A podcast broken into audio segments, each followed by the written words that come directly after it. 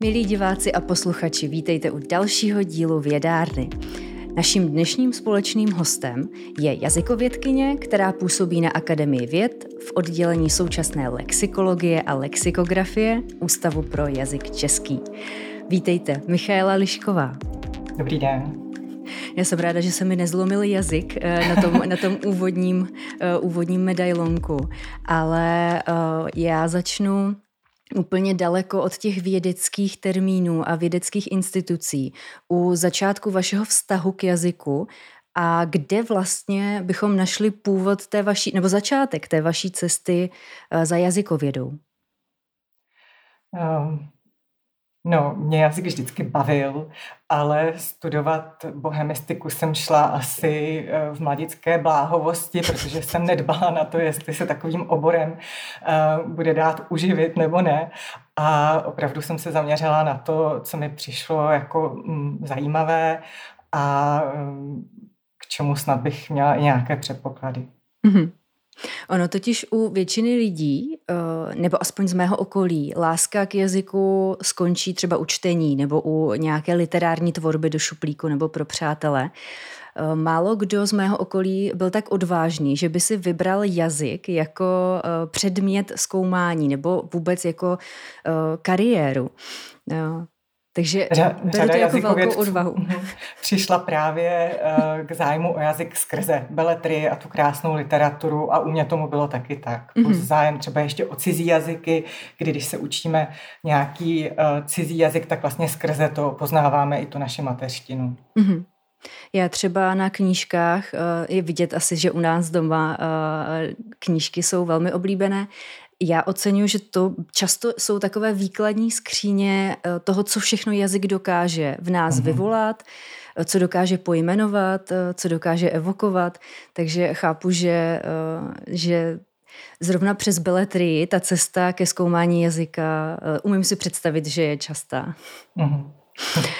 Ještě než se vypravíme úplně k vašemu oboru nebo k vašemu zájmu, tak čím vším se vůbec zabývá Ústav pro jazyk český, který jsem zmiňovala, čím vším se vy a vaši kolegové vůbec zabýváte? Ústav pro jazyk český má osm odborných oddělení, která jsou rozdělena podle těch jednotlivých disciplín. Jak už jste velmi pěkně řekla, celý název našeho oddělení zabýváme se v oddělení současné lexikologie a lexikografie slovní zásobou a jejím zachycením ve slovnicích.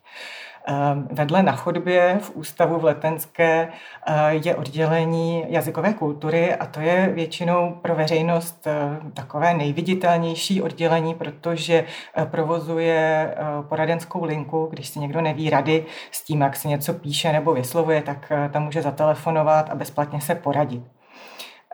Na druhou stranu po chodbě je oddělení stylistiky a sociolingvistiky.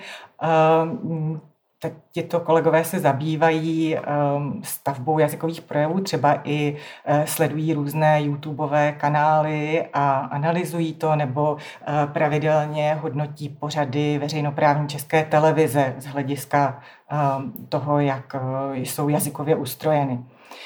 Potom máme oddělení gramatiky, které připravuje mm, moderní gramatiku současné češtiny, oddělení vývoje jazyka, které se zabývá historií češtiny a v Brně máme dvě pobočky a to je oddělení dialektologické, které se zabývá nářečími a oddělení etymologické, které se věnuje původu a vývoji slov. Mm-hmm. Tak zrovna v Brně je skvělé mít umístěný, uh, uh, umístěný ústav, který, nebo oddělení, které se zabývá dialekty. To je Přesně perfektní. Tak. no tak, jak to tak poslouchám, tak o češtinu je dobře postaráno, v podstatě ze všech stran. Teď jenom, abychom se o ní starali i my mluvčí každý den trošku, abychom se o ní, abychom, abychom o ní pečovali. Ale ještě než se dostaneme tady k, te, k tomu životu jazyka, všednodennímu, tak by mě zajímalo, na co se zaměřujete vy.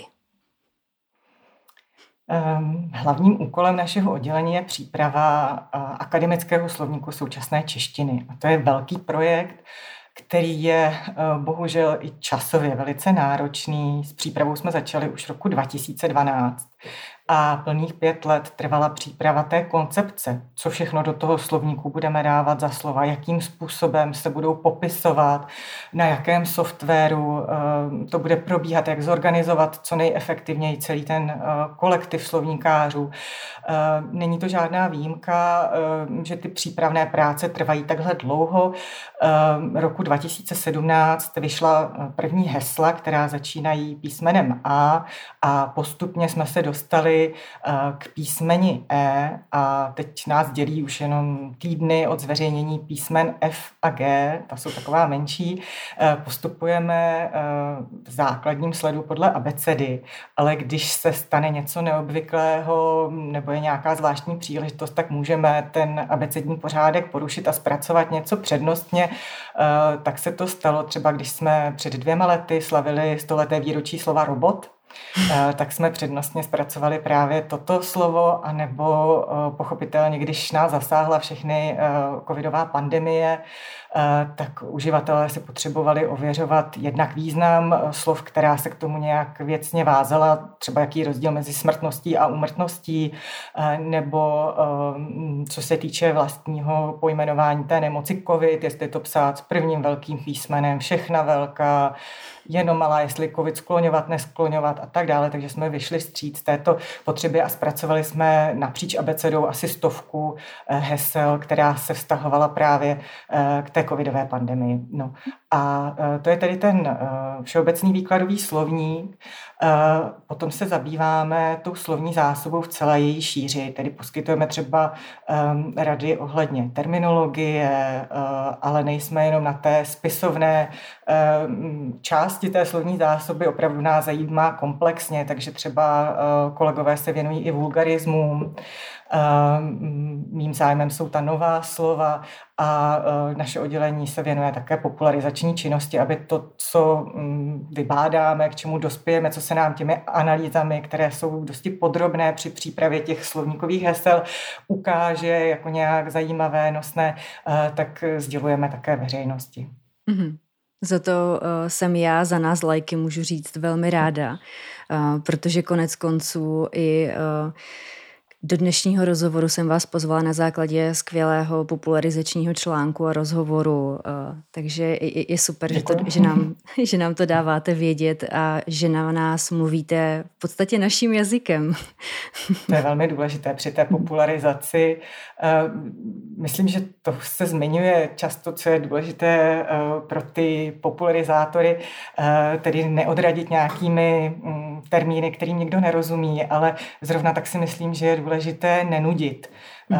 abychom neodradili od toho zájmu a samozřejmě popularizace by neměla být nepřesná, nebo by tam neměly zaznívat eh, vyloženě nějaké eh, až chyby, nepravdy, ale zase musíme chápat ten žánr, že nějaké zjednodušení je prostě nezbytné. Mm. My na to narážíme ve vědárně poměrně často, jak náročný úkol je popularizovat a mhm. nastavit správně tu hranici mezi uh, zobecněním, zjednodušením, um, zabalit Přesně to tak. do toho mm. hávu, přesně jak říkáte. Pojďme tedy k těm novým slovům, což je uh, i pro lajka úžasně uh, zajímavá, přitažlivá kategorie slov a vůbec vám nezávidím v podstatě tu práci s tím, to rozhodování, co zařadit, co nezařadit, uh, ale k tomu se ještě určitě dostaneme. Začněme u toho, co vůbec neologismus nebo to nové slovo je a co všechno tam vlastně spadá.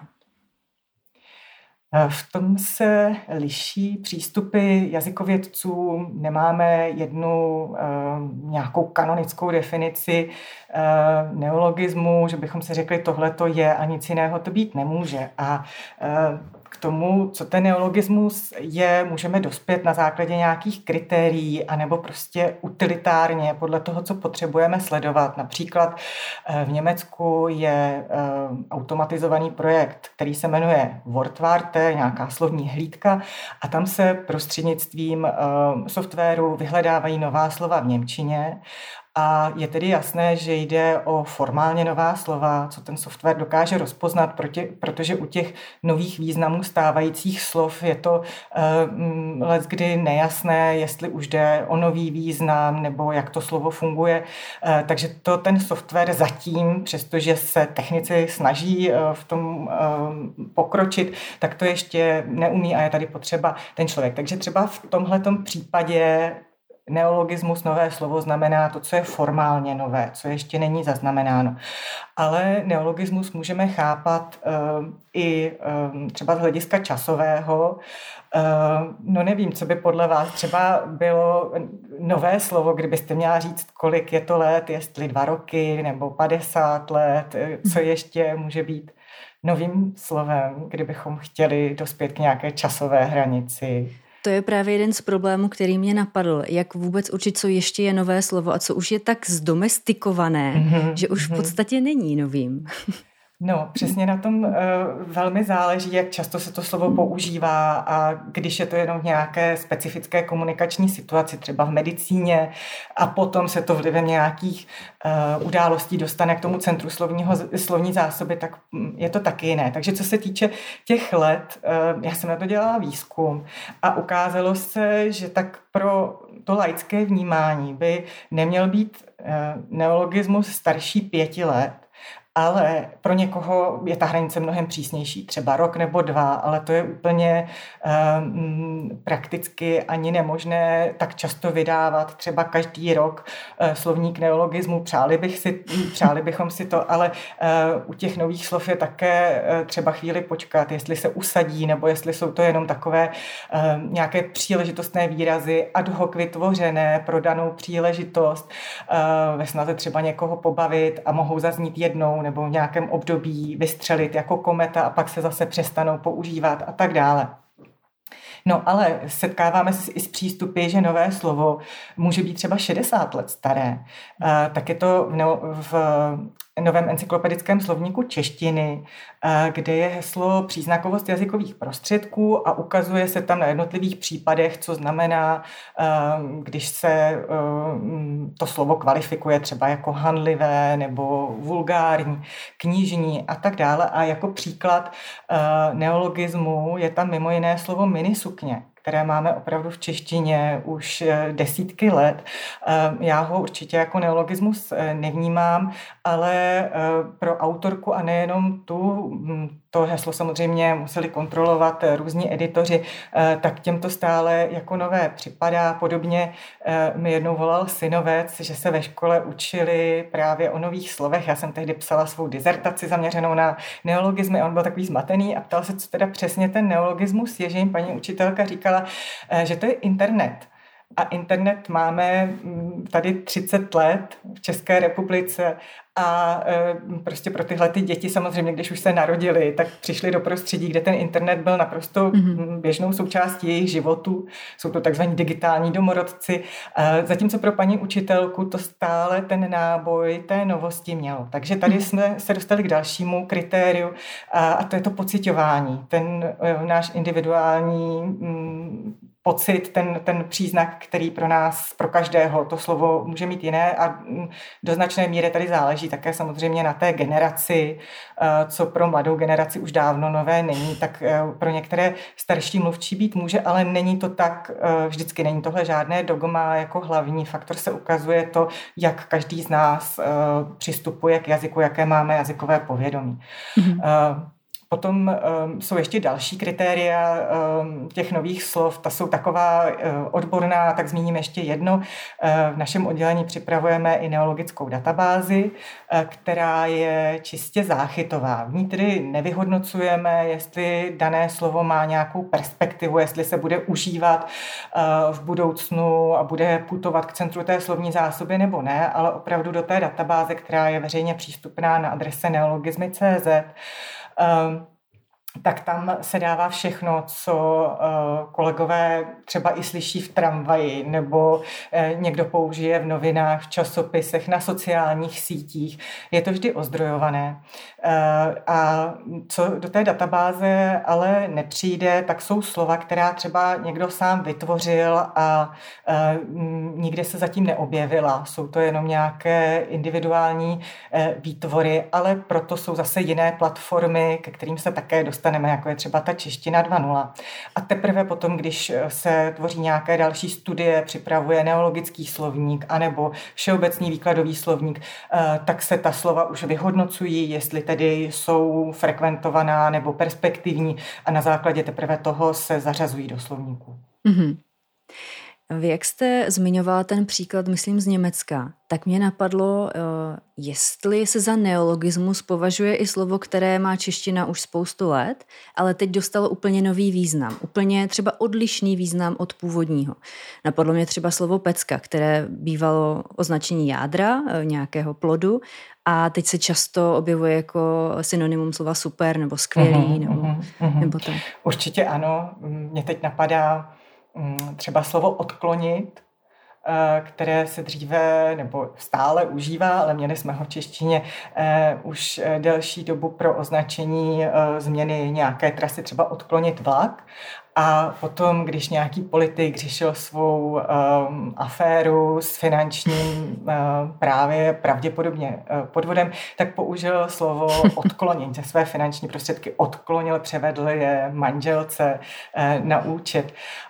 Um, Určitě takových případů je velké množství a ehm, to jsou právě ta slova, kde se to zjišťuje hůře. Tam je potřeba hmm. stále ten lidský faktor, i když současnému slovníkáři enormně pomáhá opravdu ta technika. Pracujeme s korpusy um, Ústavu Českého národního korpusu, kde jsou uh, přístupné i uh, korpusy, kde jsou všechny internetové texty zálohované po dnech, různé diskuse, uh, servery, co vás napadne, náš bagr a 100 plus 1 akvaristiky, háčkování a tak napříč všemi obory.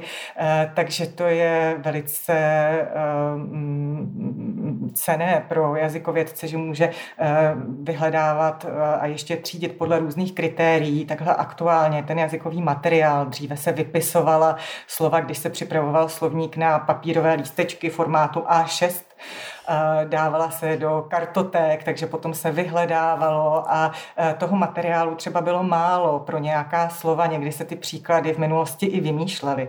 A to v současné době rozhodně slovníkář takovýhle problém nemá, že by neměl dostatek materiálu.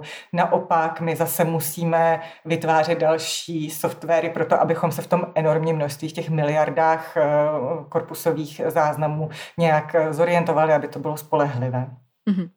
Takže nedostatek dat neřešíte, spíš teda ten uh, fokus nebo to zaměření teď je na to, jak to třídit, jak si vytvořit kategorie a vůbec třeba přístup k těm datům. Přesně tak, přesně tak, na tu kvalitu těch výstupů, hmm. ano.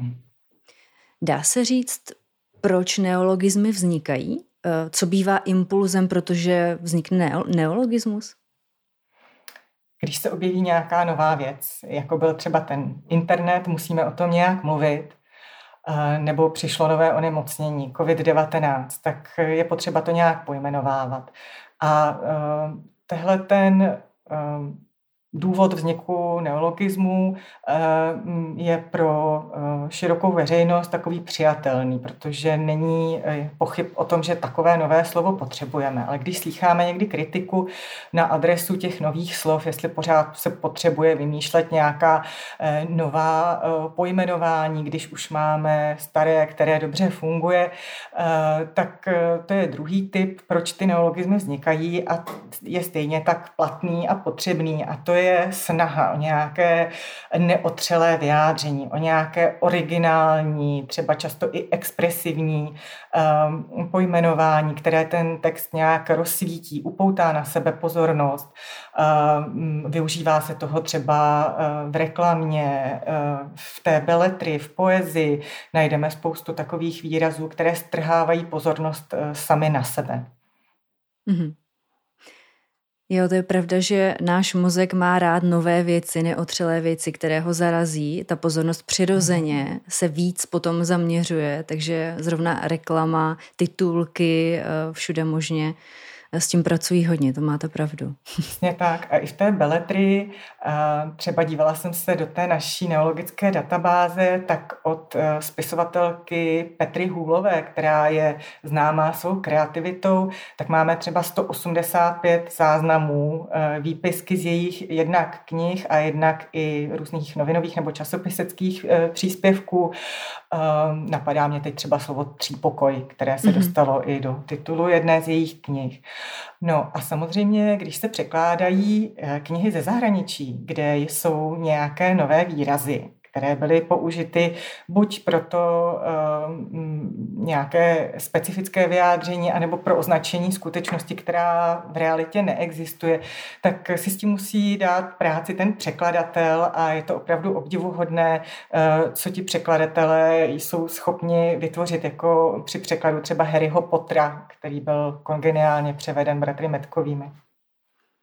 To jste eh, zrovna vypíchla jeden z mých asi příkladů, který vždycky uvádím, když se mě někdo ptá, co považuji za opravdu dobrý překlad, protože tam znám uh-huh. i originál v angličtině, i ten český překlad a naprosto jsem se do, do toho zamilovala a myslím si, že spousta slov je uh, i lépe uh, nebo je nápaditější, vymyšlená právě v češtině bratry Metkovými, než uh, v angličtině, kde třeba jde jenom o vymyšlený místní název, uh-huh, když to uh-huh. u nás je to malebné slovo, které pracuje i s tím významem. A te, teď, teď jsem se tak nadchla, že jsem to musela říct. To je, to je nádherný překlad. toho jazyka potom, ano, rozkoš Přesně tak. Je to tak, no. Mm. Mm. Kde všude můžeme na neologismy narazit, to už jsme v podstatě naznačili.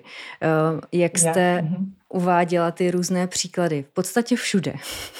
Uh, ano, když se podívám na to krásné vaše pozadí, tak uh, bych se sadila, že v naprosté většině těch knih, které tam máte, bychom nějaký nový výraz našli. Uh, většinou uh, si spojujeme ty uh, nové výrazy s nějakou speciální příležitostí nebo nějakým třeba technickým objevem nebo politickým převratem, ale uh, pravdou je, že většina slov, která používáme ve slovnicích, zachycena není. Uh, takže se snažíme, aby se uh, tato situace změnila, ale pořád samozřejmě budou slova, která uh, slovníkově podchycena nejsou. No a to, kde se třeba ještě um, výrazněji ta slova objevují, je třeba politika. Když se um, politik snaží na sebe nějak strhnout pozornost, tak může právě toho docílit i prostřednictvím Eh, nového slova, které je nějak eh, výrazné. Třeba si vybavuji, eh, když vstupoval do politiky v minulosti Karel Janeček, bylo to roku 2012, protože to slovo potom zabodovalo v anketě o slovo roku v Lidových novinách, tak se snažil prosadit do toho veřejného diskurzu slovo zjet nebo jeho variantu zlojet a tak označoval někoho, kdo Eh, se živí zlem. Eh, je to takové až pohádkové slovo, nějaký korupčník, eh, nečestný člověk, zlojet. A přestože toho prostoru měl docela dost, tak se to nepovedlo prosadit takové slovo. Je potřeba, aby opravdu to užívali různí mluvčí v různých komunikačních situacích a v průběhu času. No a z té politiky se potom třeba uchytí i nějaké Eh, výrazy, které ten politik to ani nezamýšlel. Třeba eh, Andrej Babiš, když si odpověděl na dotaz novinářky, sorry, jako nechtěl odpovídat na, myslím, výši svých příjmů nebo něco takového. No a to sorry, jako žije svým vlastním životem, když eh, někdo má takovou až arrogantní odpověď, jakože se jakoby omlouvá, ale vlastně neomlouvá a nechce se k něčemu vyjádřit. Nebo jiný politik, to je moje velmi oblíbené, eh, Miroslav Rozner, který neproslul zrovna skvělými skvělými retorickými schopnostmi, tak v nějaké debatě, kdy se o něm uvažovalo jako o stínové ministru kultury, tak řekl, že se do toho nebude zabrušovat, aby se do toho zase nemusel, aby se z toho nemusel vybrušovat, protože když předtím něco řekl, tak to nějak popletl a musel to složitě vysvětlovat.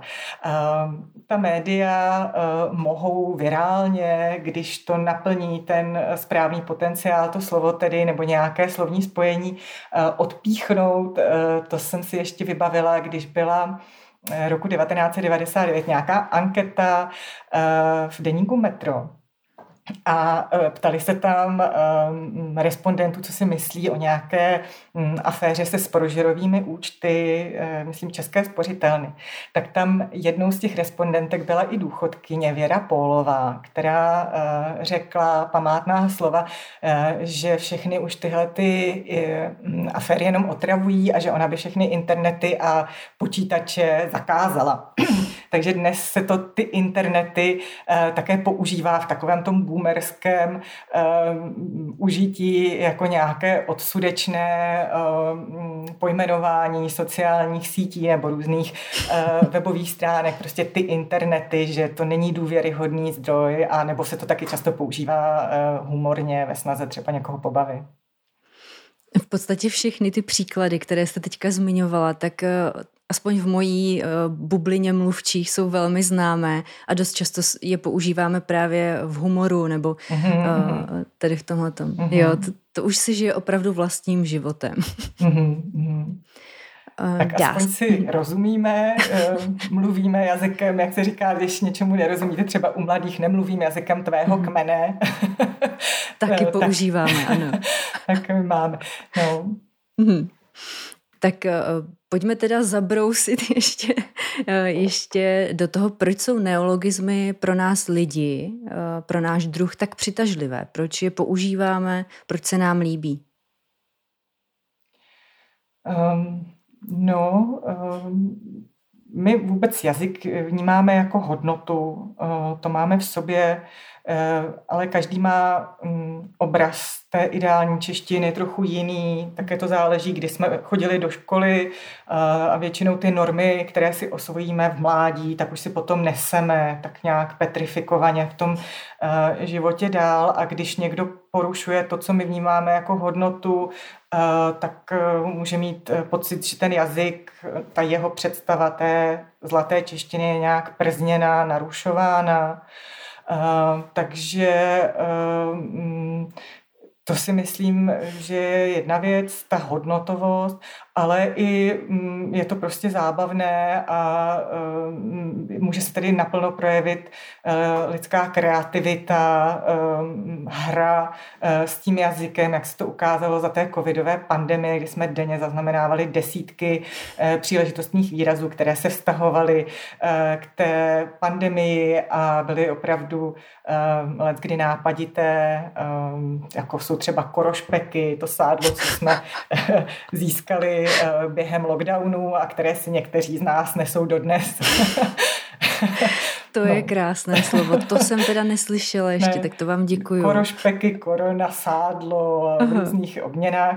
Na jedné neologické konferenci říkal uh, kolega Jan Lazar, který se věnuje francouzštině, že v té francouzštině je to jiné, že naopak francouzi, eh, protože měli možnost doma soustředěně pobývat a cvičit, že nemuseli spěchat do práce z práce a být v tom hektickém životním stylu, tak naopak, že měli výraz, který označovalo koronové, koronové břicho, tedy ten six-pack, ty vyrýsované svaly. Takže hmm. eh, obvykle v různých národech eh, se váha přibírala a údajně francouzi eh, měli korobřicho jako to vypracované. to asi hezky ilustruje eh, různost mentalit a nebo takového toho nastavení, eh, které ty národy mají, eh, protože je fakt, že v Česku my si rádi vychutnáme to, co nám chutná a když, když nás moc uh, nenutí okolnosti k pohybu, tak uh, se to snadno odloží na jindy. ne, to samozřejmě je generalizace založená čistě na mojí lenosti, pardon. Jo, zase s tím souhlasím, ale obecně bych si netroufla. Jasně. Já se ještě vrátím k té předchozí otázce, protože mi došlo, že jsem ji formulovala tak, jako by všichni měli automaticky neologismy ráda. Vy jste to hezky narovnala v té odpovědi. Eh, mně totiž eh, došlo, že neologismy opravdu někteří mohou vnímat jako škůdce v jazyku, mhm, eh, mhm. kteří možná můžou nahlodávat ty hodnoty, o kterých jste mluvila, tu jazyk jako hodnotu, ten, tu tradiční podobu třeba jazyka, nebo jak bychom to nazvali. Eh, já jsem do toho hodně promítla svůj přístup, kde mě baví ta kreativita právě. Mm-hmm. Ne všechna slova, která se mi líbí, na která narazím, tak uh, přijmu do svého slovníku. To vůbec ne, ale opravdu mě baví se dívat třeba i na tu platformu, kterou jste zmiňovala, ke které se dostaneme, Čeština 2.0. Uh, to je moje oblíbená prokrastinace kreativní.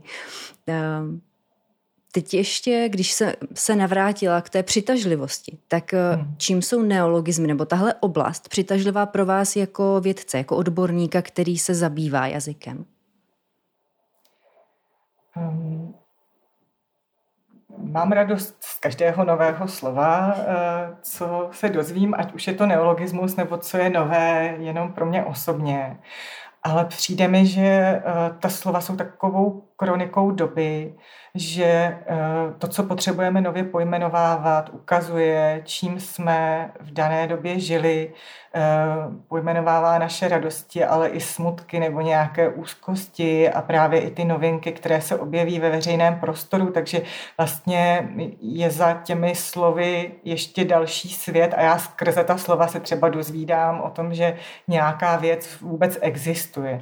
A um, co se týče um, těch dob, eh, kdy se ty neologizmy eh, hodně mm, bouřlivě objevovaly, tak eh, logicky je to, když jsou nějaké společenské eh, převraty, politické změny. Eh, takže já jsem třeba zažila po roce 1989, kdy se i předpokládalo samozřejmě, že se ta slovní zásoba velmi změní. Měnila se jednak slova, která vycházela z užívání, objevovala se samozřejmě nová slova, ale i ta slova, která se užívala předtím a v užívání zůstala třeba dostávala nový náboj. Třeba slovo socialismus předtím bylo konotováno pozitivně a po revoluci eh, jsme to začali používat spíš eh, v nějakém eh, jako negativním přístupu. Objevila se slova jako mm, leasing nebo punk, skinhead, summit a podobně, ale předtím to bylo Eh, také po válce eh, v 50. letech, také tím, jak se změnila ta společnost, eh, tak bylo potřeba pojmenovávat nějaké nové věci, takže třeba větší zapojení žen se odrazilo ve slovech jako vojákyně, řeznice, kombajnistka, které předtím nebyly. Začalo se užívat spojení kádrový profil nebo slovo kádrovat a tak dále. A mm, byl takový předpoklad, že když je nějaká změna v tom jazyce, tak se objeví množství nových slov, nějak se to jako usadí a pak zase budeme pokračovat v tom klidném proudu. Ale eh, v Ústavu pro jazyk český vznikly dva díly slovníky neologismu a ten první vyšel roku 1998. Eh, zobrazoval právě tu slovní zásobu eh, divokou, porevoluční a obsahuje na 4600 výrazů. Druhý slovník neologismů, zpracovávaný podobným kolektivem, vyšel roku 2004. A ten předpoklad, že to nějak opadne, se nepotvrdil, protože ten druhý díl obsahuje na 7 tisíc eh, hesel. Pochopitelně také záleží na tom, jak eh, ten slovník je koncipován, co všechno se do toho hesláře zařadí, takže do té dvojky se dávalo mnohem víc těch příležitostních slov, než do jedničky, aby se ukázalo právě třeba nějaké slovotvorné tendence eh, v tehdejší češtině. Eh, takže ehm, pak je i těžké posuzovat, kolik těch slov se nakonec ujme. V předmluvě těch slovníků neologismu se uvádí, že zhruba jen 60% těch výrazů, které jsou ve slovnicích neologismu obsaženy, přejde potom do nějakých všeobecných výkladových slovníků, ale to jsou opravdu taková čísla, záleží opravdu, jak velký je ten neologický slovník, potom jak velký je ten slovník, který se aktuálně zpracovává, podle jakých kritérií a tak dále. Takže eh, věřím, že z ní eh, badatele by mohli dojít k velmi různým číslům, takže je to opravdu takové orientační. Eh, do té neologické databáze se zaznamenávají tisíce slov ročně, takže to je tak nějak orientační, ale kolik se z nich uchytí, to prostě ukáže vždycky až čas. Mm-hmm. Teď, když odhlédneme od toho odborného hlediska, tak by mě zajímalo, jaká slova nebo jaký typ neologismů nejvíce baví vás osobně. Když na něj narazíte, tak se třeba zasmějete nebo vás to potěší, eh, více vás baví než třeba jiná nová slova. Hmm. Musím říct, že nedávno jsem si připomněla taky překladatelský výkon, který oceňuji, protože za totality, když se překládaly knížky z angličtiny, tak samozřejmě tam byly nějaké jevy, které my jsme tady neznali, jako byla kreditní karta. No a teď ti překladatelé byli mm, postaveni před úkol nějak to přeložit do té češtiny, protože tady se neměli o co opřít a přeložili to jako úvěrová kartička. A to se mi moc líbilo, protože tam je ta kreativita a těžko odhadovat, co potom se skutečně uchytí v tom jazyce, když to přijde. Takže eh, já, mm, mně se líbí lecos, eh, mám prostě radost z jazyka a i třeba nějaké dětské neologizmy eh, používáme potom jako součást rodinného slangu. Třeba dcera, když byla malá, tak byly v Pražské zoo eh, nově mm, eh, a teď já si musím soustředit, abych to řekla správně, protože už ani kolikrát nevím, to je správně, gaviálové zvířata, která jsou podobná krokodýlům a dcera řekla, že jdem na ty vagiály, takže s manželem už jako jinak gaviálům neřekne. Takže mm, není to nějaký typ, že by se mi líbily třeba blendy, to jsou ta slova, která se spojují dohromady, třeba um, jako je přídavné jméno glokální, kdy se spojí globální a lokální dohromady, kdy tyto trendy působí na nás zároveň, také podstatné jméno glokalizace. Ehm, v angličtině je to dost běžné, třeba brunch, ehm, takový ten, ehm, to jídlo, které je opulentní a spojuje se v něm snídaně, pozdní snídaně a dřívější oběd a tak dále. Nevadí mi slova z angličtiny, ale také samozřejmě ve veřejných projevech Ehm, rozumím tomu, že mohou způsobovat nedorozumění. A to je nevýhoda těch neologismů. A to se ukázalo i v tom mém výzkumu, že co je největší překážkou používání neologismů, eh, tak je právě ta eh, na straně tady těch recipientů, ti, co poslouchají nebo čtou ty projevy, tak jsou nespokojení, když tomu nerozumí, když tam těch slov je nahuštěno víc a potom vlastně už člověk ztrácí pojem, o čem se vlastně mluví nebo píše. A na straně těch, co tvoří ty texty, jako jsou třeba novináři, eh, tak také už je tam nějaká cenzura nebo autocenzura, aby nepřehltili, protože ta srozumitelnost, to je to hlavní, bez toho potom si nerozumíme. Mm-hmm. Pojďme teď k těm mým oblíbeným hříčkám a k platformě třeba, jako je Čeština 2.0. Eh, jak se na ně díváte? Eh, chodíte na ně? Inspirujete se jima? Chodím. a s tvůrcem tohoto otevřeného slovníku Martinem Kavkou nás spojí, snad můžu říct, že i přátelské vztahy. Na základě té češtiny 2.0 vznikla knížka Heknutá čeština, na ní se podílel Michal Škrabal, který je z akademické sféry, takže rozhodně to není tak, že bychom si nějak uh, jako lezli do zelí nebo na sebe nějak uh, zahlíželi, ale spolupracujeme. Já jsem do té heknuté češtiny přispěla nějakým uh, textem, měli jsme nějak nějaká vystoupení, kdy jsme byli uh, společně v nějakých diskusích a tak dále. Uh, a uh, jak už jsem trochu zmínila, tak my každý se zaměřujeme na trochu jiný typ uh, slov. Martin Kafka klade důraz na to, aby ta slova byla opravdu nějak, aby zaujala, aby um, vzbudila radost uh, u těch čtenářů.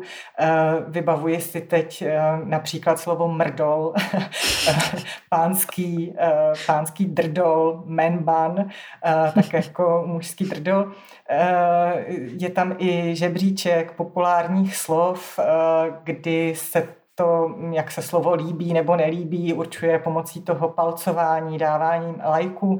Eh, to bylo zajímavé sledovat třeba za pandemie, eh, jak tam se objevovala slova spojená právě eh, s tou pandemií a teď, co jsem si dívala naposledy, tak slovo haranténa je asi na nějakém 25. místě, takže už dost propadla, takže hmm. opravdu i ta slova vypovídají o společnosti a neštítí se té platformy ani další jazykověci na lingvistice lingvistických konferencích je běžné uh, ukazovat třeba hesla uh, z tohoto uh, otevřeného slovníku, když se někdo zabývá, vybavuji si, když byla třeba konference ke stuletům naší řeči, tak, tak tam byl příspěvek o slově šmakuláda, takže se ukazovala ta čeština 2.0, takže my jsme rádi, že takhle působíme Eh, vedle sebe a když eh, máme slova, eh, třeba mě oslovil nějaký pán, že má slovo zumáždění a že by si přál, abychom ho zanesli do té naší neologické databáze. A já jsem to slovo nikdy nedohledala. Šlo o to, že on je členem svědků Jehovových, kteří se pravidelně schází na velkých shromážděních a za pandemie to nebylo možné, takže měli schromáždění po Zoomu, mm-hmm. kterým tedy začali říkat zumáždění. Ale předala jsem toto slovo a mail od eh, pisatele Martinovi Kavkovi a on ho zveřejnil na češtině 2.0, dokonce z něj udělal slovo dne tehdy.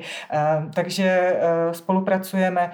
Ta laická mm, lexikografie, ta, kdy mohou lidé se stát slovníkáři, je fantastická v tom, že máte armádu spolupracovníků, že vám chodí množství slov, ale e, zase to samozřejmě obnáší práci s tím tříděním, nebo záleží, jaký je cíl e, toho vašeho e, projektu. Takže osobně jsem velmi ráda, že vydrželi a snad budou mít sílu pokračovat i do budoucna. Mm-hmm. Zatím tomu oblíbenost té stránky nahrává, tak já doufám, že přežije.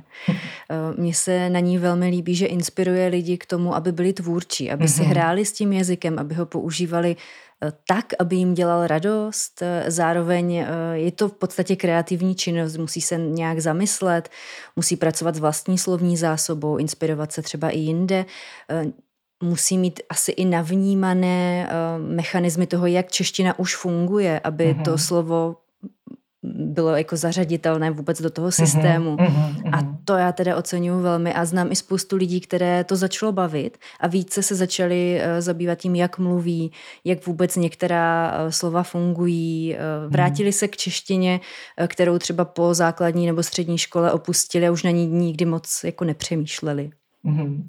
No, slyšela jsem, že i středoškolští učitelé ji třeba využívají pro výuku slovotvorby, aby ty studenty podnítili, opravdu, aby je to bavilo a nenudili se nějakými rozbory, tak aspoň ten materiál takhle tam přinesou atraktivní, tak mm-hmm. to je pěkné. To je super, že se toho, že se toho chytli. Um, to nám vlastně přirozeně otevřelo otázku, která uh, se nabízí, a to, jak moc mluvčí dostává hotový produkt, do kterého by neměl sahat, Eh, to je jeden extrémní pohled na eh, jazyk, že eh, změny v tom jazyku by měli dělat jenom odborníci, kteří znají tu historii, mají to prostě nastudované a mluvčí by měli přijímat to, co dostanou. A druhý extrémní pohled je, jazyk je náš a nikdo nám do toho nemá v úvozovkách co kecat. On bude žít s námi a tak, jak my potřebujeme. To jsou vlastně dva extrémy na spektru. Jak se vydíváte tady na tuhletu opozici přístupu? Um, já si myslím, že eh, nějaké snahy na sílu prosadit nějakou změnu um, jsou odsouzeny k zániku.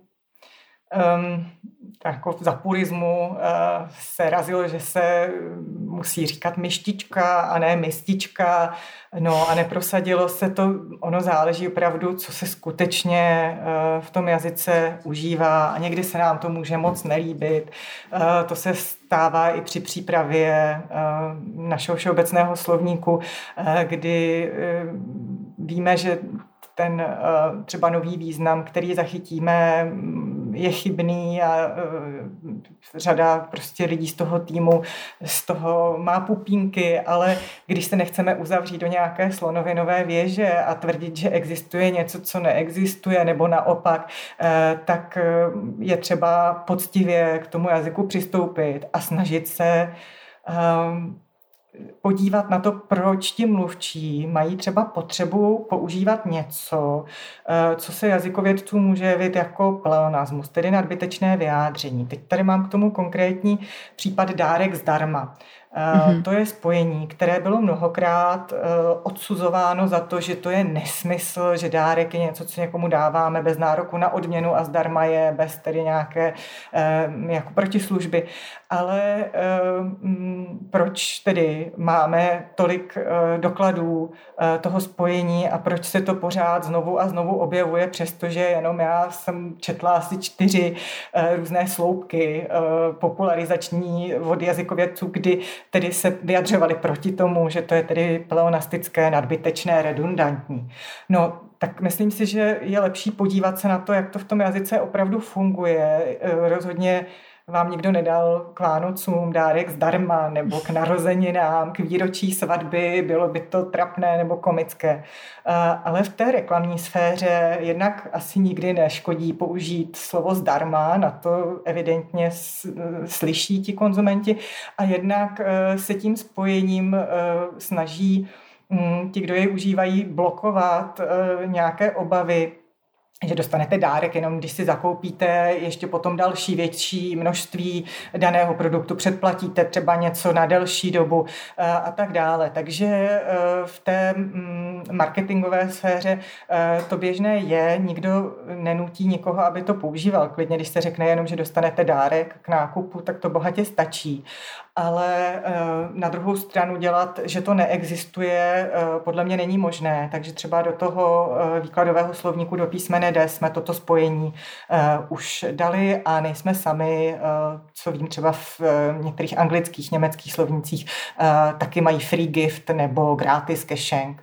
Mm-hmm. No, takže teď jsem zapomněla, co jste se ptala původně. To byla ta, ta uh, extrémní otázka na, uh, na to, jestli jazyk je mluvčích, anebo jestli mm, právo na jeho mhm. ovlivňování mají právě jenom odborníci.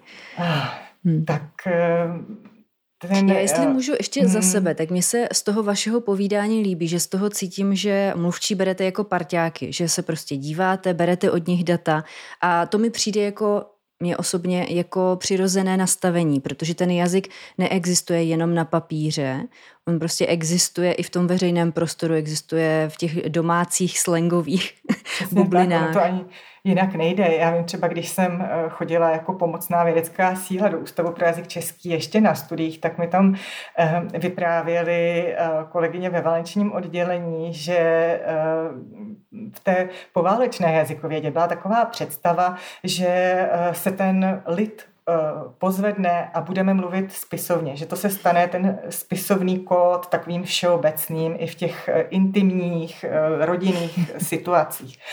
A jeden um, jazykovědec, který byl um, velmi uh, známý a doma vládl pevnou rukou, nevychovával děti, jak je to třeba dnes uh, běžné u tatínků, takže když už byl doma, tak děti z toho byly celé vystresované a věděli, že tatínek lpí na tom, aby se mluvilo spisovně, takže si si hráli na koberce. On je třeba pozoroval, tak mezi sebou mluvili spisovně a on potom na konferencích třeba tvrdil, že dnešní mládež, ano, že tehle ten trend už nastupuje, že ta mládež i v těch neoficiálních soukromých situacích mluví spisovně. Takže to si myslím, že je třeba na to si dávat pozor, abychom eh, ty naše představy nebo přání nezaměňovaly s tou realitou.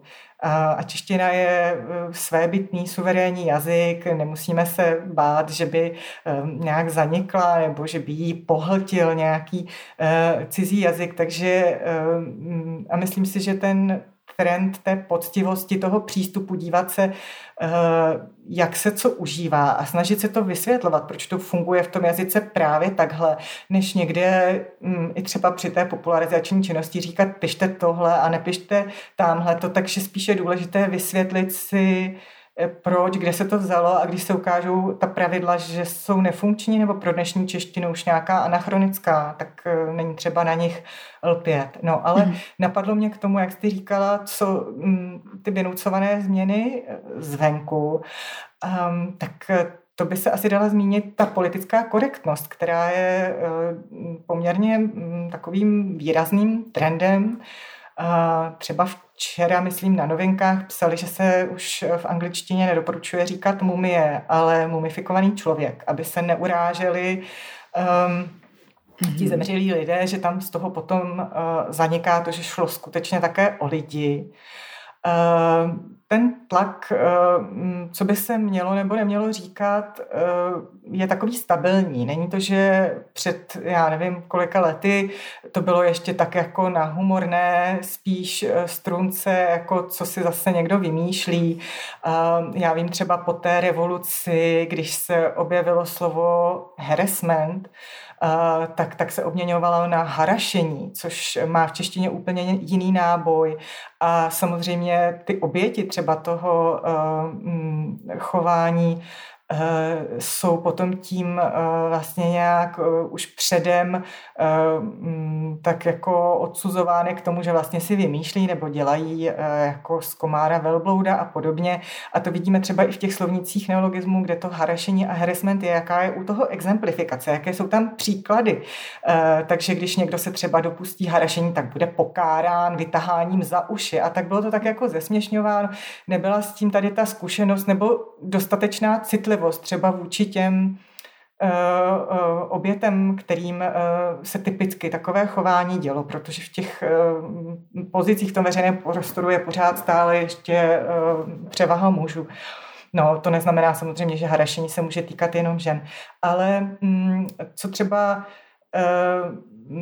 se týká té jazykové diskriminace nebo uh, té korektnosti, tak má to samozřejmě dvě stránky. Určitě není dobré uh, třeba i v tom slovníku petrifikovat nějaké stereotypy, uh, nějaké, já vím, třeba když jsem se učila na zkoušku ze syntaxe eh, na univerzitě a pak jsem o tom napsala nějaký článek, tak mi přišlo úplně neuvěřitelné, jak v těch gramatikách byly vždycky příklady, jak muž kráčí od úspěchu k úspěchu, zatímco žena je nejen hloupá, ale ještě tlustá. Takže eh, a jmenovalo se to eh, že otec nějak ležel na gauči a matka, unavený otec si četl noviny nebo něco taková matka večer ještě prala. Prostě eh, ten eh, obraz té společnosti se proměňuje, ale tady to vítám, že třeba se upozorňuje i prostřednictvím nějakých výrazů, jako je třeba párkový klub nebo sausage party, když jsou někde v nějakých výborech nebo v nějakých eh, kolektivech jenom muži, když třeba bylo focení těch bývalých ministrů České republiky, premiérů a tak dále, tak eh, těch eh, žen tam příliš není, nebo jsou takové ty jenom mužské panely, kdy jsou zváni odborníci, jako by nebyly i odbornice. Na druhou stranu ta čeština je flektivní a snažit se zase v celém textu pořád dávat důraz na to, abychom zmiňovali nejen mužský a ženský rod, ale třeba ohled ještě na další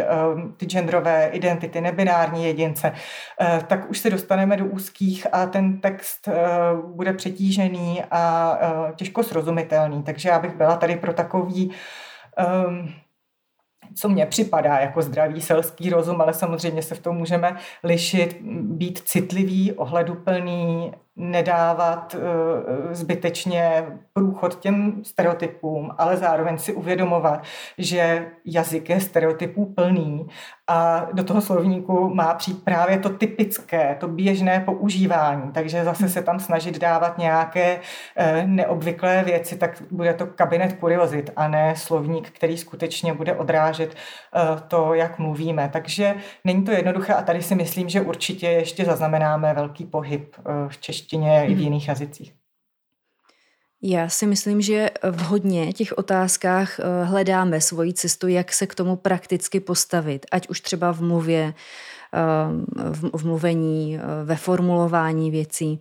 No, já to řeším často i tady ve vědárně, kde zatím nepoužívám slovo hostka, byť ho uh-huh. vnímám v prostoru kolem sebe čím dál tím častěji. Není to proto, že bych byla proti němu, ale prostě ještě hledám svůj přístup k tomu, jak s ním budu zacházet.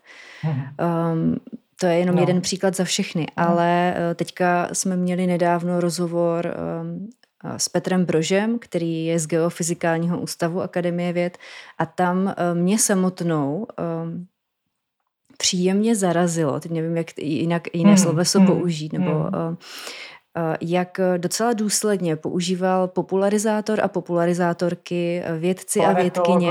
planetoložky. Uh, jo, a říkala jsem si, jo, to hmm. vlastně okamžitě trošku mění to, co si představujeme za, za slovy, která slyšíme. Na druhou stranu každý by to měl začít užívat tak, aby to pro něj bylo autentické a ne proto, že někdo řekne, takhle mluvit nesmíš. Hmm. Eh, protože ten tlak, nebo aspoň já to tak vnímám, že ten tlak eh, člověka blokuje a říká si, teď mám strach něco říct, protože co když tam nezohledním nějakou skupinu, eh, co když zapomenu někde dodat i tu ženskou variantu a ten tlak a ta nepříjemnost vede k dalším chybám a není to hmm. úplně, nefunguje to pak dobře. Um Problém eh, může být, když se používá to generické maskulínum, ten mužský tvar, který zastupuje potom všechna ta mm, případně další eh, mm, sociální pohlaví, že zneviditelňuje ty ostatní. Takže třeba eh, pak někdo může říct vědkyně, to zní jako divně vůbec existuje to, nebo třeba dětská lékařka eh, používá formulaci a je tam sama v té ordinaci, když eh, třeba neordinuje nebo má tam jenom sestru, tak vždycky píše lékař, ordinuje bez sestry, nebo lékař má mhm. dovolenou. Mm-hmm. Nevím, jestli třeba pro nějakou generaci to znamená jako nějakou větší míru kompetencí, nebo už to prostě vůbec ani neřeší, prostě to vždycky takhle používali. Takže pak nebudu mluvit o takových vyložených chybách. Já, když jsem byla těhotná, tak jsem si četla nějaký letáček v poradně a tam bylo, že těhotný pacient by něco měl, tak to si myslím, že prostě je renonc. Mm-hmm. A, a e, když e, budeme třeba oslovovat někoho v nějakém publiku, tak řekneme dámy a pánové, tam nevynecháme ty dámy.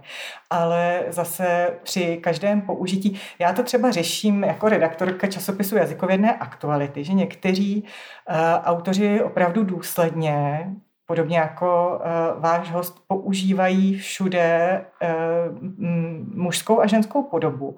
Ale pak může přijít kritika právě, že se zohledňují jenom tyhle ty dva rody a ti další jsou z toho jazyka zase vymazávání. A o tom velice pěkně psala lingvistka Kateřina Šichová, že možná pak ten návrat k tomu generickému maskulinu se může jevit jako to nejspravedlivější, nejférovější eh, řešení. Ale za sebe bych byla ty ženy z toho jazyka eh, nevyčlenovat někde eh, tu alespoň tu ženskou formu eh, přidat, aby potom eh, člověk neváhal, jestli vůbec se dá říct, když máme chirurga, tak jestli je chiruržka, chirurgině nebo psychiatr, psychiatrička, psychiatrině, aby to pro nás nebyly nějaké uh, překvapení, nějaká eh, divná slova, u nichž budeme váhat, jestli vůbec existují nebo jestli vůbec je to možné použít. Ale na druhou stranu ten text má nějakou celkovou funkci a měl by být transparentní, když vnímáme, tak by nám neměl překážet v tom, abychom porozuměli, což by tady těmi uh, formami se mohlo dít, ale tady opravdu taky si nedokážu představit nebo troufnout, odhadnout, jak to bude uh, pokračovat v některých uh, německých univerzitách. Už je i penalizováno, když nepoužíváte třeba Eh, mají dvojtečku nebo lomítku, prostě důsledně eh, mužský, ženský rod, mm-hmm. tak to už není jenom na té nějaké ideové rovině, ale tady už jsou přímo i nějaké jako pokuty, když to nedodržíte. Takže mm-hmm. budoucnost nám něco přinese. Uvidíme, co to bude. Já jsem ráda, že u nás to funguje zatím formou, že se přirozeně zžíváme, že máme kolem sebe hodně impulzů, eh, ať už od lidí, kteří jsou z nějakých důvodů proti tomu, nebo to nechtějí používat, nebo od lidí, kteří to přirozeně eh, používají. A mě to tím, že jsem na to zareagovala potěšením, nebo že eh, to pro mě byla inspirace, ta důslednější, byť ne úplně uh, neúplně fanatická, eh, fanatické používání obou těch rodů, tak eh, já vidím u sebe vývoj, že se s tím učím pracovat, ale otevřelo mi to zase něco eh, řeším si to já, ne, nepřibírám slepě něco, co mi někdo buď nakáže nebo doporučí. A to si myslím, že je asi nejlepší cesta pro všechny, aby si prostě k tomu sami našli v nějakém čase, bez tlaku, um, přirozený postoj a přirozeně ten jazyk potom dál používali. Mm-hmm. A měli jsme k sobě vzájemný respekt a um, to projevili všestraně, mimo jiné v jazyce, ale když budu důsledně používat uh, třeba plurál pro oslovení nebinárního jedince, a tam skončím, tak to nebude takový respekt, jako když ho budu mm, brát takový, jaký je a vždycky se mi to nepovede, protože pro mě osobně zatím eh, to množné číslo se pořád vztahuje ještě k více osobám, ale tady eh, opravdu zaznamenávám i v médiích, třeba v Českém rozhlase nebo na aktuálně CZ, že o těch nebinárních už se o tom eh, v tom množném čísle referuje, takže mm, tady ta změna byla poměrně rychlá. Mm-hmm. Na druhou stranu ten váš příklad eh, s těhotným pacientem, to mi připomnělo uh, věc, kterou mi říkal kamarád, co žil nějakou dobu v Anglii, v Británii, uh, kde už se hodně začalo tlačit na to, aby se používal těhotný člověk. Hmm. Že už se vytěsňuje těhotná žena nebo ženy a to už mi přijde opravdu... Um, pro mě za hranicí té praxe nebo toho, toho fungování, že už to je pro mě strašně ideologické a ne, nevidím ten přínos. Ano, tady už eh, spíš než jazykový problém je to nějaký společenský mm-hmm. nebo mm, ideologický, takže um, ten jsme respekt, se dostali jo, do tématu. Je, je určitě důležitý napříč různými skupinami mm-hmm. v té mhm. společnosti, nejen co se týče pohlaví, ale i třeba toho věku, náboženství a tak dále. A, a mm, pak si myslím, kde je vůle, tak, eh, tak tam to jde do toho slovníku, což je mým hlavním předmětem práce, eh, tam eh, opravdu se musí dávat eh, to nejobvyklejší, ale máme třeba nástroje, což je skvělé v té online formě, jako jsou různé poznámky, které nejsou omezené prostorem. A to dřív do těch tištěných slovníků nešlo, protože to heslo bylo zhuštěné, lineárně za sebou byla přesná pravidla, kam která informace přijde a šetřilo se prostorem, protože ten papír byl drahý, slovník potom těžký a tak dále. A v tom online prostoru je možné uh, přidat nějakou takovou to citlivující poznámku, doplnit heslo, uh, což teď jsme třeba udělali na základě uh, používání slova dezolát ve veřejném prostoru, tak v tom původním hesláři v D nebylo, ale ta uživatelská potřeba ověřit si, co přesně znamená a tak dále, tedy um, zapříčinila to, že jsme tam to slovo ještě zpětně doplnili. Mm-hmm.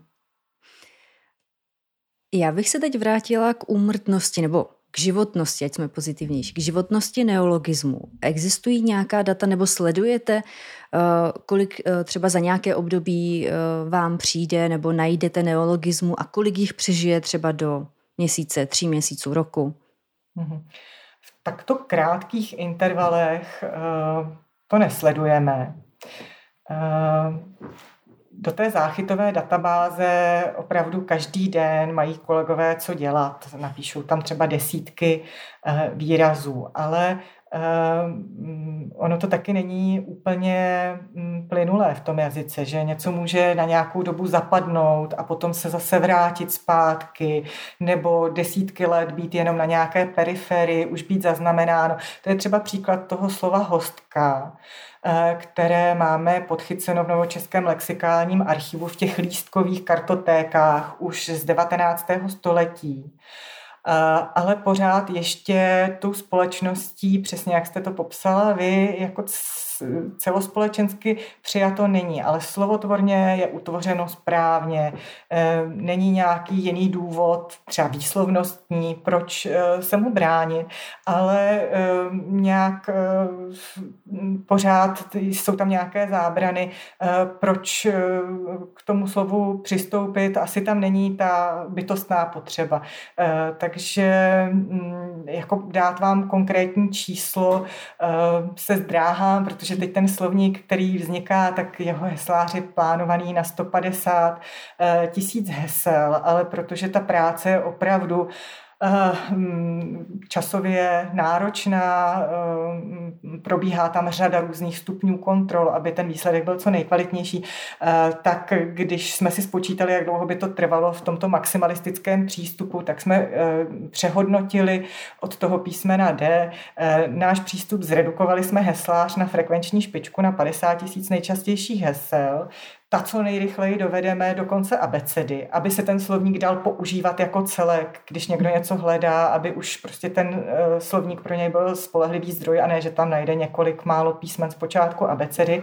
A až dojdeme k žet, uh, zveřejníme, tak se zase vrátíme na začátek a doplníme. Takže um, ta slova, eh, takhle já si pomohu metaforou, protože kdybych řekla jakékoliv číslo, tak vždycky bude napadnutelné. Ale eh, jazykovědec Miloš Dokulil krásně eh, přirovnal jazyk a slovní zásobu k řece, kde u dna ten široký, pomalý, těžký prout plyne skoro neznatelně, velmi pomalý. A to je to jádro, centrum slovní zásoby, kde se toho tolik nemění. To jsou slova, jako je hlava nebo pes.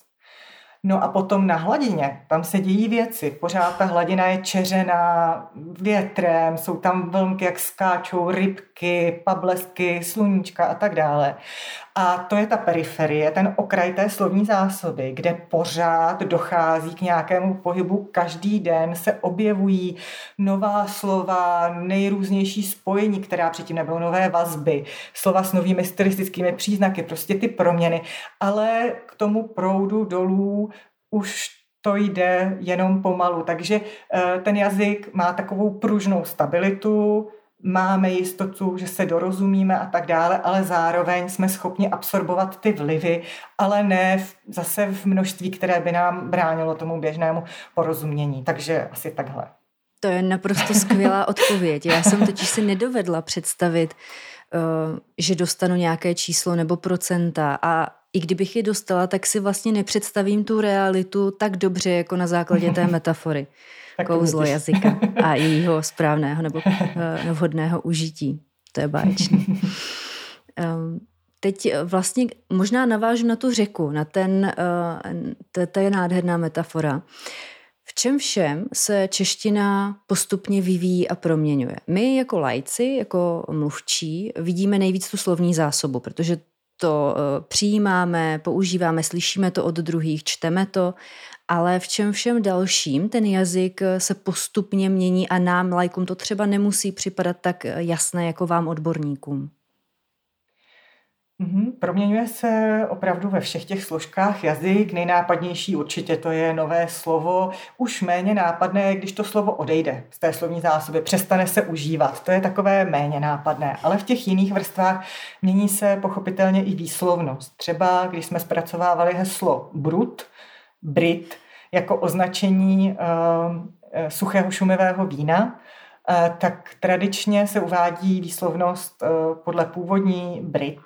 Ale v současné realitě to neodpovídá. I v restauraci nějaký odborník na víno, když vám přijde nabídnout, tak často neřekne mm, Brit, ale právě Brut. Takže ty mm, výzkumy, co se týče té výslovnosti, jsou samozřejmě ještě náročnější než ověřování těch psaných podob slov, protože těch nahrávek, těch korpusů mluvených je menší množství, je to časově náročnější, ale ani to při přípravě slovníku nepodceňujeme. Takže to je třeba ta výslovnost, nebo dřívější slovníky uváděly i výslovnost dikobraz. Tak už jsme nechali jenom dikobraz. Nebo co se proměňuje, je to už několikrát zmiňované stylistické hodnocení, ta charakteristika slov. Třeba slovo bejvák, nebo ségra, nebo sranda se asi shodneme, že nejsou úplně plně spisovná, ale ve slovníku spisovného jazyka českého jsou označené ještě jako vulgarizmy, bejvák, ségra nebo ta sranda. A tady je i určitá generační hranice, eh, třeba eh, myslím, že my se shodneme, že žádné z nich už nám jako vulgární nepřipadá. A, ale uh, ještě i já jsem zažila, když třeba přišly nějaké maily do ústavu, že u toho slova stranda uh, ti zkušenější, starší uživatelé uh, ještě stále cítí tu přítomnost toho slovesa, uh, které je s ním spojeno, nevím, jestli ho můžu tady říct, asi je to jasné, o jaké sloveso jde. Uh, a to je vulgární i v současné češtině. A třeba u nich ve škole ještě se učívalo, že takové slovo se prostě používat nemá, že to je velký velký prohřešek, ale dnes zaznívá i z veřejnoprávních médií bez nějakého eh, komentáře. Takže to byla výslovnost, styl a jde třeba i o syntax. Eh, jak o tom psal třeba docent Adam z Filozofické fakulty, kachní játra, eh, kachní játra den, že přestáváme skloňovat třeba, eh, my bychom očekávali den kachních jater, někde nějaká upoutávka v restauraci, a takhle mm, jako neskloněné kachní játra den, nebo notoricky známý je případ mm, označení sušenek zlaté, a to je řada. A zlaté jsou různé věci a mimo jiné zlaté esíčka, což se dostává do rozporu s těmi jazykovými zákonitostmi, že bychom čekali zlatá esíčka, ale protože ta značka je zlaté, je to nějak i graficky stvárněno, eh, tak tady potom máme nějaký eh, konflikt. Takže mm, na všech rovinách se jazyk proměňuje. Já se vrátím k tomu slovu sranda hmm. uh, u kterého jste mě vlastně šokovala, že jsem vůbec neznala ten, ten původ. A to mám velmi ráda etymologii a uh, ráda se v tom občas uh, prohrabávám. Ale tohle mě vůbec nenapadlo. Hmm. Beru to jako obyčejné hovorové slovo a nikdy mě, nikdy jsem nepátrala. Hmm, hmm. To je, to je úplně náležité, to je prostě jenom taková zajímavost, rozhodně ne výzva, abychom to slovo přestali používat. Jasně, to už asi uh, má, t- má, má tolik fanoušků a tolik uživatelů, že by se nám to asi ani taková revoluce nepovedla. Každopádně uh, to mě přivádí k tomu, co na jazyku mám taky velmi ráda, že je pořád co objevovat. Hmm, I hmm. Uh, pro lajka, ať už čte nebo nečte popularizační články nebo sloupky, uh, tak pořád se může dovídat něco nového, ať už z etymologie, nebo eh, jako třeba teď, nebo mm. i z mhm. jiných oblastí. To je skvělé. Dá se říct, která skupina obyvatel eh, je nejaktivnější v proměnách slovní zásoby a ve vytváření nových slov? Um, různě patrně míříte na mladé, že tam je to takové nápadné, je to mediálně to. vděčné že e, mladí si ten jazyk uchopují po svém a snaží se vlastně třeba trošku i z toho mít řeč, které nebude někdo jiný rozumět, rodiče, učitelé, nějací vychovatele.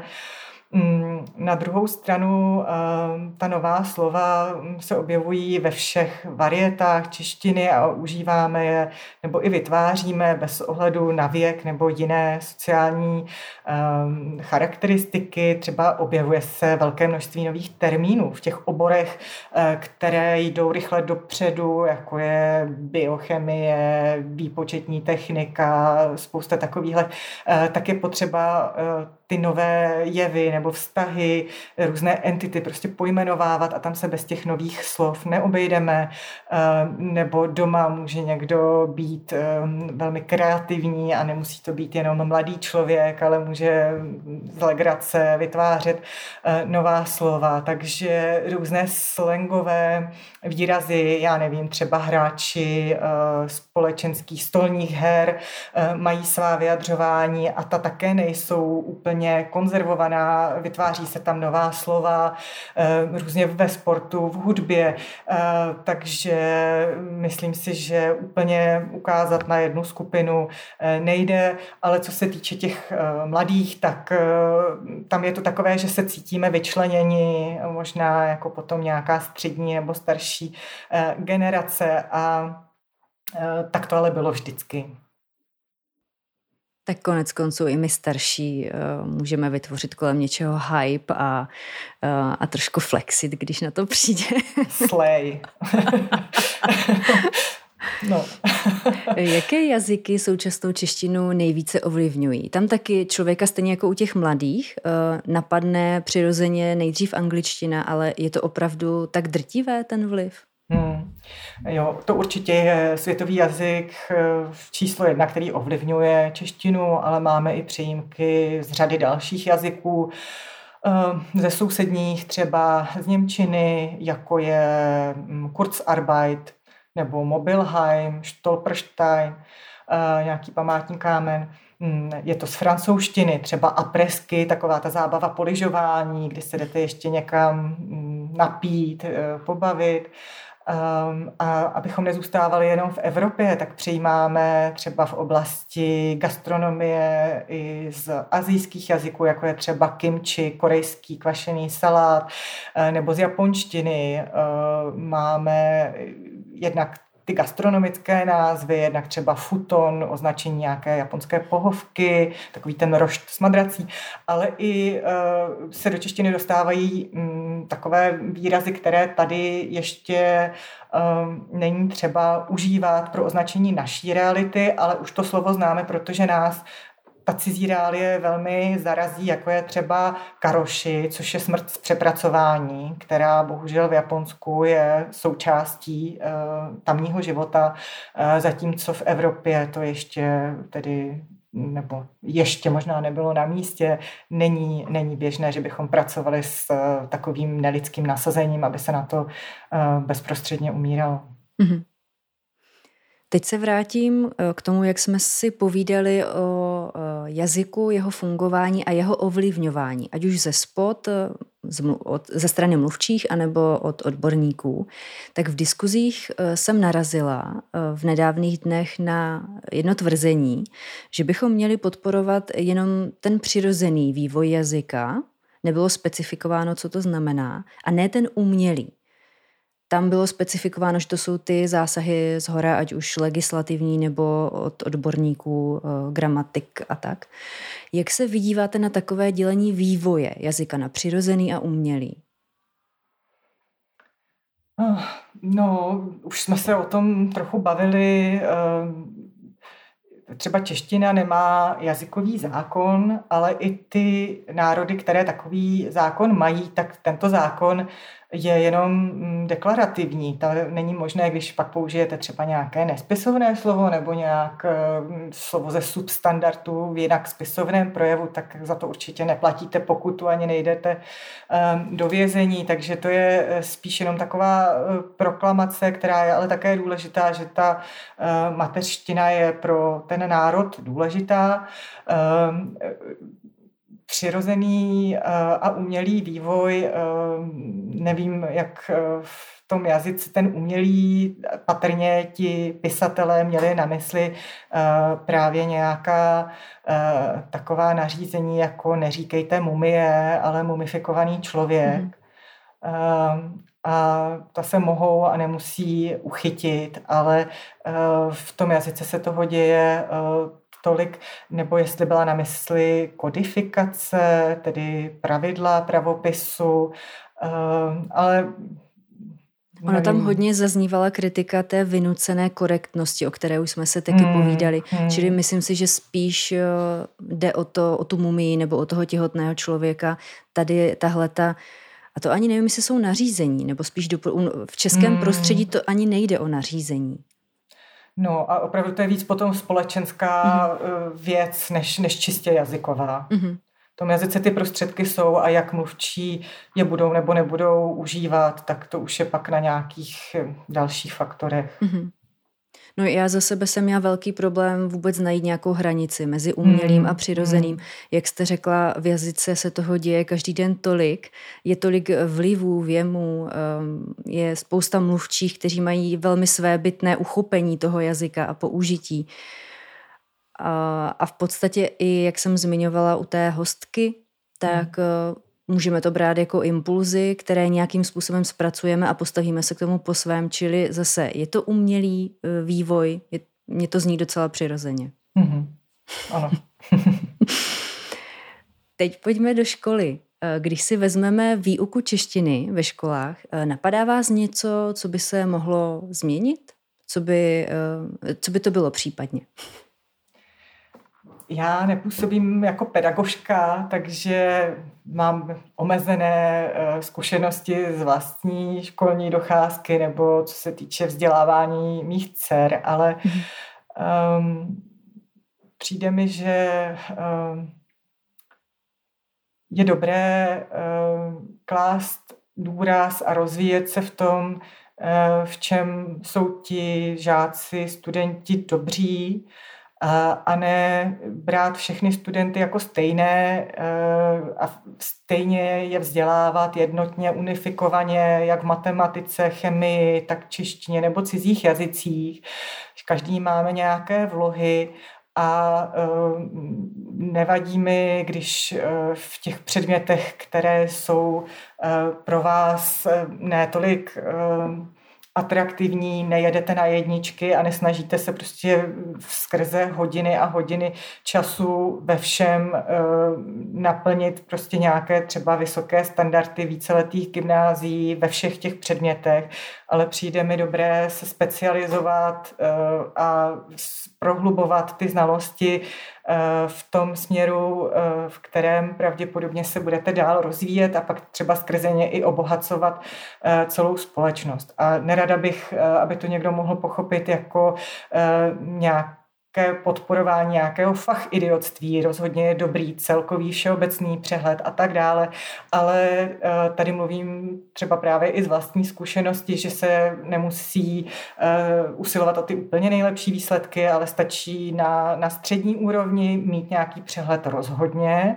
mm. ale potom prohlubovat eh, v prostřednictvím nějakých specializací ty své inklinace. Mm-hmm. Ono stejně jako u toho vzdělávání existují uh, výkřiky nebo pocity, že byla nějaká zlatá éra, ta už je pryč a dneska se to dělá hrozně, tak si umím představit, že i o jazyku, u jazyka uh, je takové to myšlení o zlaté éře, už jste konec konců zmiňoval, že hodně lidí eh, si v mládí osvojí nějak, nějakou mm. podobu jazyka a tu pak bere za, za tu ideální. Přesně a to, jak se mluví mm. dneska potom mm. ve srovnání, mm. samozřejmě působí uh, diametrálně odlišně. Existuje objektivně něco jako zlatá éra jazyka? No, to je ta čeština toho našeho mládí obvykle. Pro každého to znamená něco jiného a třeba eh, když si dnešní mladí vyslechnou, jak mluví právě s množstvím anglicismů a různých patvarů a, a przní tu češtinu, tak to je právě ten jazyk, který jednou budou, až oni budou třeba v důchodu označovat právě, že takhle se mluvilo dřív krásně a správně česky a ne to zase, jak její vnoučata, pravnoučata třeba jednou budou mluvit.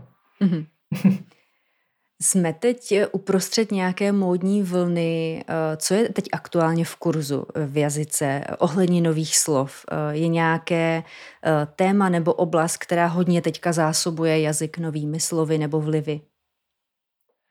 Určitě to byla ta covidová pandemie. To bylo opravdu hmm. zcela mimořádné a myslím si, že to zažije i jazykovědec jednou za život.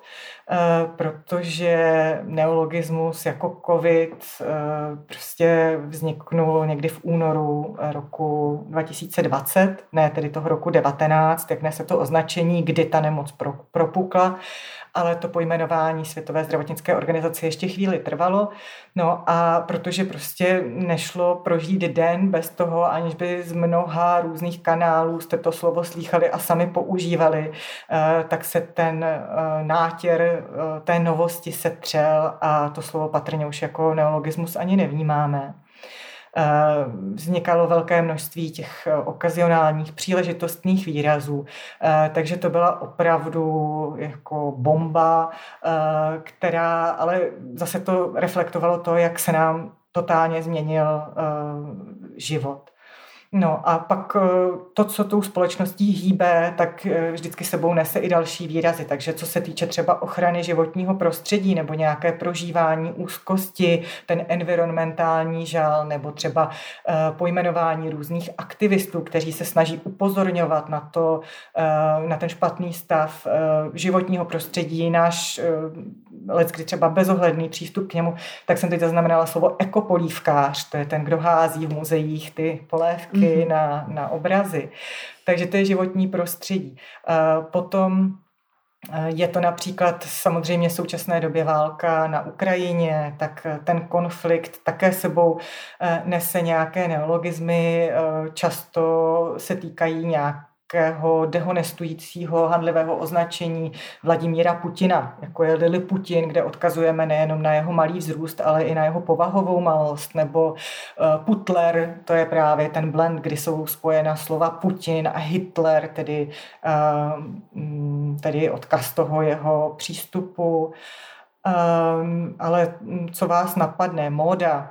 Eh, třeba máme v novém významu doloženo slovo kaftan, eh, dříve to byl takový černý, dlouhý plášť ortodoxních židů. V současné době se to užívá i označení dámského oblečení, takové lehké vzdušné šaty, často na pláž, eh, takže to je kaftan ve druhém významu. Eh, je to oblast gastronomie, kde máme doloženo opravdu velké množství eh, nových slov, jako je třeba z arabštiny humus, což už nám taky třeba ani jako vlastně nové slovo připadat nemusí, záleží tady na tom kritériu, kdybychom vzali to lexikografické, že to ještě předchozí slovníky neměli, tak potom ano, ale eh, těch výrazů je velké množství, dochází k různým fúzím kuchyní eh, nebo k nějakým eh, třeba atraktivním spojením s chemií, jako je molekulární gastronomie a tak dále. Ve sportu třeba se objevilo slovo plogging, které je ze švédštiny a spojuje jogging, tedy tradiční běhání se sbíráním odpadků, takže to jsme trochu mm-hmm. i u toho životního prostředí. Uh, takže uh, to, čím žijeme, nemůže neovlivnit naše vyjadřování. Mm-hmm.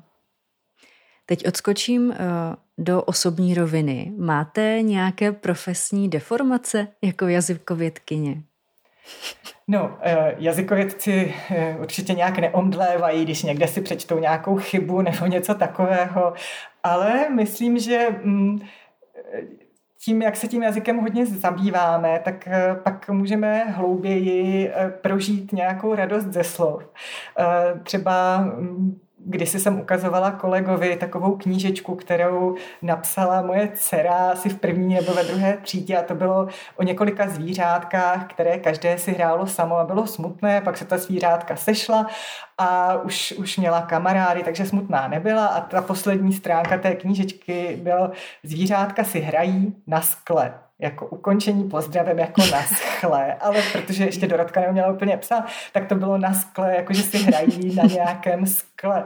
A tuhle jsem odcházela z práce a kolega mi říkal, tak na skle.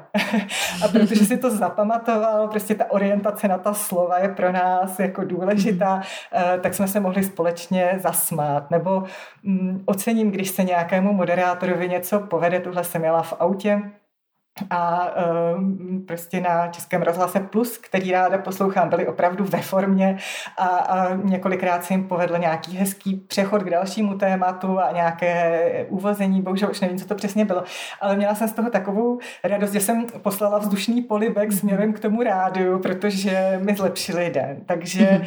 takže ta radost těch slov je asi naše profesní deformace. To mě se většinou povedou spíš překlepy. Jednou jsem eh, v přípravě na rozhovor, eh, už jsme teda natáčeli a měla jsem tam souloží svému účelu. Mm-hmm. místo slouží svému účelu, tak to člověka taky krásně eh, vyhodí, vyhodí z flow a z rytmu. Eh, když jste zmiňovala eh, tu radost ze slov, tak eh, teď naopak máte někdy potřebu mít detox od slov, opravdu se odstřihnout, když se jimi zabýváte, jimi zabýváte a dohloubky a často v rámci své profese, tak se odstřihnout od slov na nějakou chvíli. Hmm. To je dobrá otázka. No, já jsem na ta slova hodně e, orientovaná a asi úplně bez nich e, být nemohu, ale od čeho si potřebuji dávat detox, tak je čtení. A při studiu bohemistiky jsem nosila každý týden horu knih z knihovny do knihovny a vůbec mi to nepřišlo nějak náročné a jak teď celý den e, čtu, píšu, e, tak potom už ta písmena nám lezou ušima, s kolegy jsme se shodli, že to máme stejně, takže uh, pak se věnujeme třeba nějakým aktivitám, um, kde nečteme, takže čtu rozhodně méně než dřív. Mrzí mě to, myslím si, že dobrý slovníkář by rozhodně číst měl hodně, aby měl představu uh, i o nejrůznějších žánrech, uh, číst návody na ovládání mixéru a nějaké letáky, které vám přijdou do vchodu, beletry, odborné texty a tak dále, matematické zadání úloh a podobně. Ale na tu beletry mám nejen méně času, ale i méně chuti a i nějak šetřím oči, takže jsem přišla třeba k audioknihám a, anebo sleduji na různých eh, streamovacích platformách filmy. Mm-hmm. Je skvělé, že v dnešní době máme možnosti, jak eh, šetřit oči a přitom mm. pořád, mm. pořád si dopřát kousek fikce. To je pravda. Teď mám takovou hypotetickou otázku. Vidíte jako pravděpodobné, že jednou v budoucnosti by se lidstvo obešlo bez jednotlivých jazyků a komunikovalo na jiné bázi, třeba nějaké technologické nebo něčem takovém? Ráda bych si přečetla nějakou povídku, kde by bylo něco takového stvárněného. Určitě eh, je to zajímavé rozvíjet tímto směrem fantazii, ale um, nedokážu k tomu dát nějakou teorii, čím vším bychom se mohli dorozumívat z mozku do mozku rovnou, nebo jak, ehm, protože jsem opravdu orientovaná na ten jazyk, tak pro mhm. mě by to byla vlastně smutná představa, ale ehm, nevylučuji vůbec nic. ono to, co jste zmínila, ta komunikace vyložně přímo myšlenkama, moz, hmm. mozek s mozkem nebo mysl s myslí, hmm. tak tam by ten jazyk pravděpodobně opravdu skončil protože už by se nemuselo překládat uh, domluvy a šly by rovnou impulzy k impulzům. No to, to pro jazykovědkyni um, chápu. To je otázka, no, jak jako to myšlení vlastně přesně funguje, jestli ta slova tam jsou nutná nebo ne, ale to už bychom se dostali do filozofie jazyka. Mhm, to už jsme hodně daleko, nejenom v budoucnosti, ale uh, spíš v tom science fiction, jak jste hmm. řekla. Uh, Dá se říct, jaké téma hýbe současnou jazykovědou ve vašem oboru a je mu třeba věnovaná velká pozornost nebo nějaká otázka, která teď eh, úplně hýbe tím oborem? Ve slovníkářství je velký trend a mám z něj eh, obrovskou radost a to je důraz na uživatele protože dřív ty slovníky byly psány uh, tak, že let, když jste si přečetla tu definici a nebyla jste o moc chytřejší než dřív, že to bylo hodně abstraktní, nebo takové s používáním nějakých uh, slov, která jste neznala. Uh, a v současné době, a je to i tématem různých kongresů, je opravdu ty slovníky vyladit co nejlépe tak, aby byly co nejpochopitelnější a mohly sloužit těm uživatelům. A e, my se snažíme třeba omezovat i e, repertoár slov, která používáme ve výkladech, právě aby se tam neobjevovaly nějaké termíny nebo i nějaká knižní slova a podobně, aby co nejrychleji to spojení po tom přečtení té definice to naskočilo do toho mozku. E, I se propracovává, jak ty slovníky udělat dobře designově, jaký má být layout, aby právě ta orientace třeba v nějakých rozsáhlých heslech, jako je sloveso být, kde máme 22 významů, nebo taková velká slova jako dělat nebo hlava, eh, tak aby ten uživatel dostal optimálně stvárněnou tu informaci, kterou potřebuje.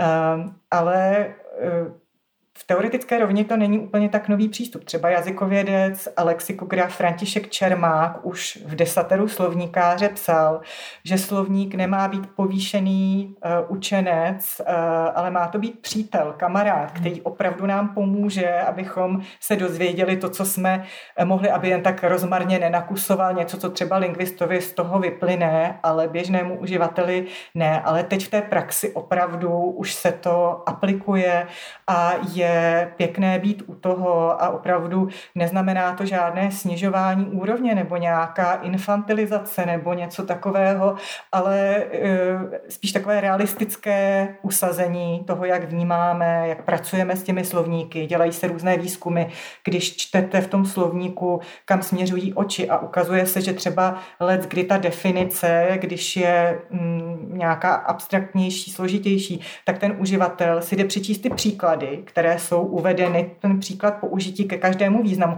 A z toho příkladu lépe pochopí, o co jde a už je to jasné. To znamená, že je dobré věnovat pozornost i těm příkladům, že ty příklady v tom slovníku to není něco, co někde vememe, práskneme to tam, někde to skopírujeme, ale opravdu je to malé umění sestavit ten blok té exemplifikace. Takže ten důraz na uživatel, uživatel v centru pozornosti, to je trend, který eh, se mi moc líbí a který je v té lexikografii patrný. Mm-hmm. To krásně nabourává i tu představu některých eh, lajků, že vědci jsou eh, oddělení od společnosti, něco si za zavřenými dveřmi zkoumají v podstatě pro sebe, nezajímá je ta eh, skutečnost a přitom, jak vás poslouchám, tak je to pravý opak a to parťáctví a napojení jednoho z, druhého, s druhým je opravdu jako nerozdělitelné. Mm-hmm. Přesně tak. Teď mám pro vás otázku, kterou pokládám každému eh, hostu nebo hostce eh, ve vědárně, bez ohledu na to, jestli jsou z přírodních věd nebo eh, z humanitních věd nebo odkudkoliv jinut. Kdybyste si mohla objednat vynález nebo odpověď na nějakou otázku a věděla byste, že uspějete, že to dostanete, tak co byste si objednala? Hmm, no, tak um, ve společnosti se nesluší příliš mluvit o penězích, ale asi bych si objednala tisk na peníze, abych mohla dobře zaplatit kolegy, kteří na tom slovníku pracují a třeba zdvojnásobit ten náš mhm. kolektiv, eh, aby ta práce netrvala eh, tak dlouho, abychom ten slovník měli k dispozici co nejdřív. Uh, takže to si myslím, že by bylo velmi potřeba, protože v různých třeba vědeckých grantech uh, není těžké uspět uh, na přípravu softwaru nebo nějaké teoretické studie, ale jenom na lidi, když už máme napsanou koncepci, máme software, na kterém pracujeme a opravdu je potřeba ta lidská síla, tak a pro ty dlouhodobé projekty je to mnohem náročnější nějakou tu účelovou podporu sehnat, takže já bych si mm, objednala objednala toto. Je hezké, že ty, že ty finanční zdroje byste věnovala eh, nebo investovala eh, zase do toho výzkumu a do té práce. Eh, někdo, kdyby měl tiskárnu na peníze, tak by položil kariéru a odjel někam na nějaký opuštěný ostrov. Tak je hezké, že, že byste vy to vložila právě tam. Mě to baví, ta mm-hmm. práce, tak je to vidět a je to úžasné eh, nakouknout nebo mít možnost nakouknout do vaší práce, třeba jenom skrz eh, tenhle rozhovor a vaše povídání. Já vám moc děkuji za to, že jste si udělala čas na vědárnu a mám pro vás úplně závěrečnou otázku, na co se teď, ať už profesně nebo osobně, těšíte. Hmm Tak abych navázala i na to, o čem jsme mluvili, tak se těším, až eh, v těch vrcholných funkcích eh, bude běžné výdat ženy, až budeme mít premiérku a prezidentku a nebo ředitelku Ústavu prázik český, ale myslím si, že nakročeno máme dobře, protože Akademii věd i Karlovu univerzitu v současné době vedou ženy a jsou to vynikající osobnosti. Mm-hmm. tak pod to se podepisuji a taky se na to moc těším. Děkuji vám. Ještě jednou moc děkuji za váš rozhovor, za vaše povídání a ať se vám v práci i mimo ní moc dobře daří. Děkuji, bylo mi potěšením. Naschledanou. Naschledanou.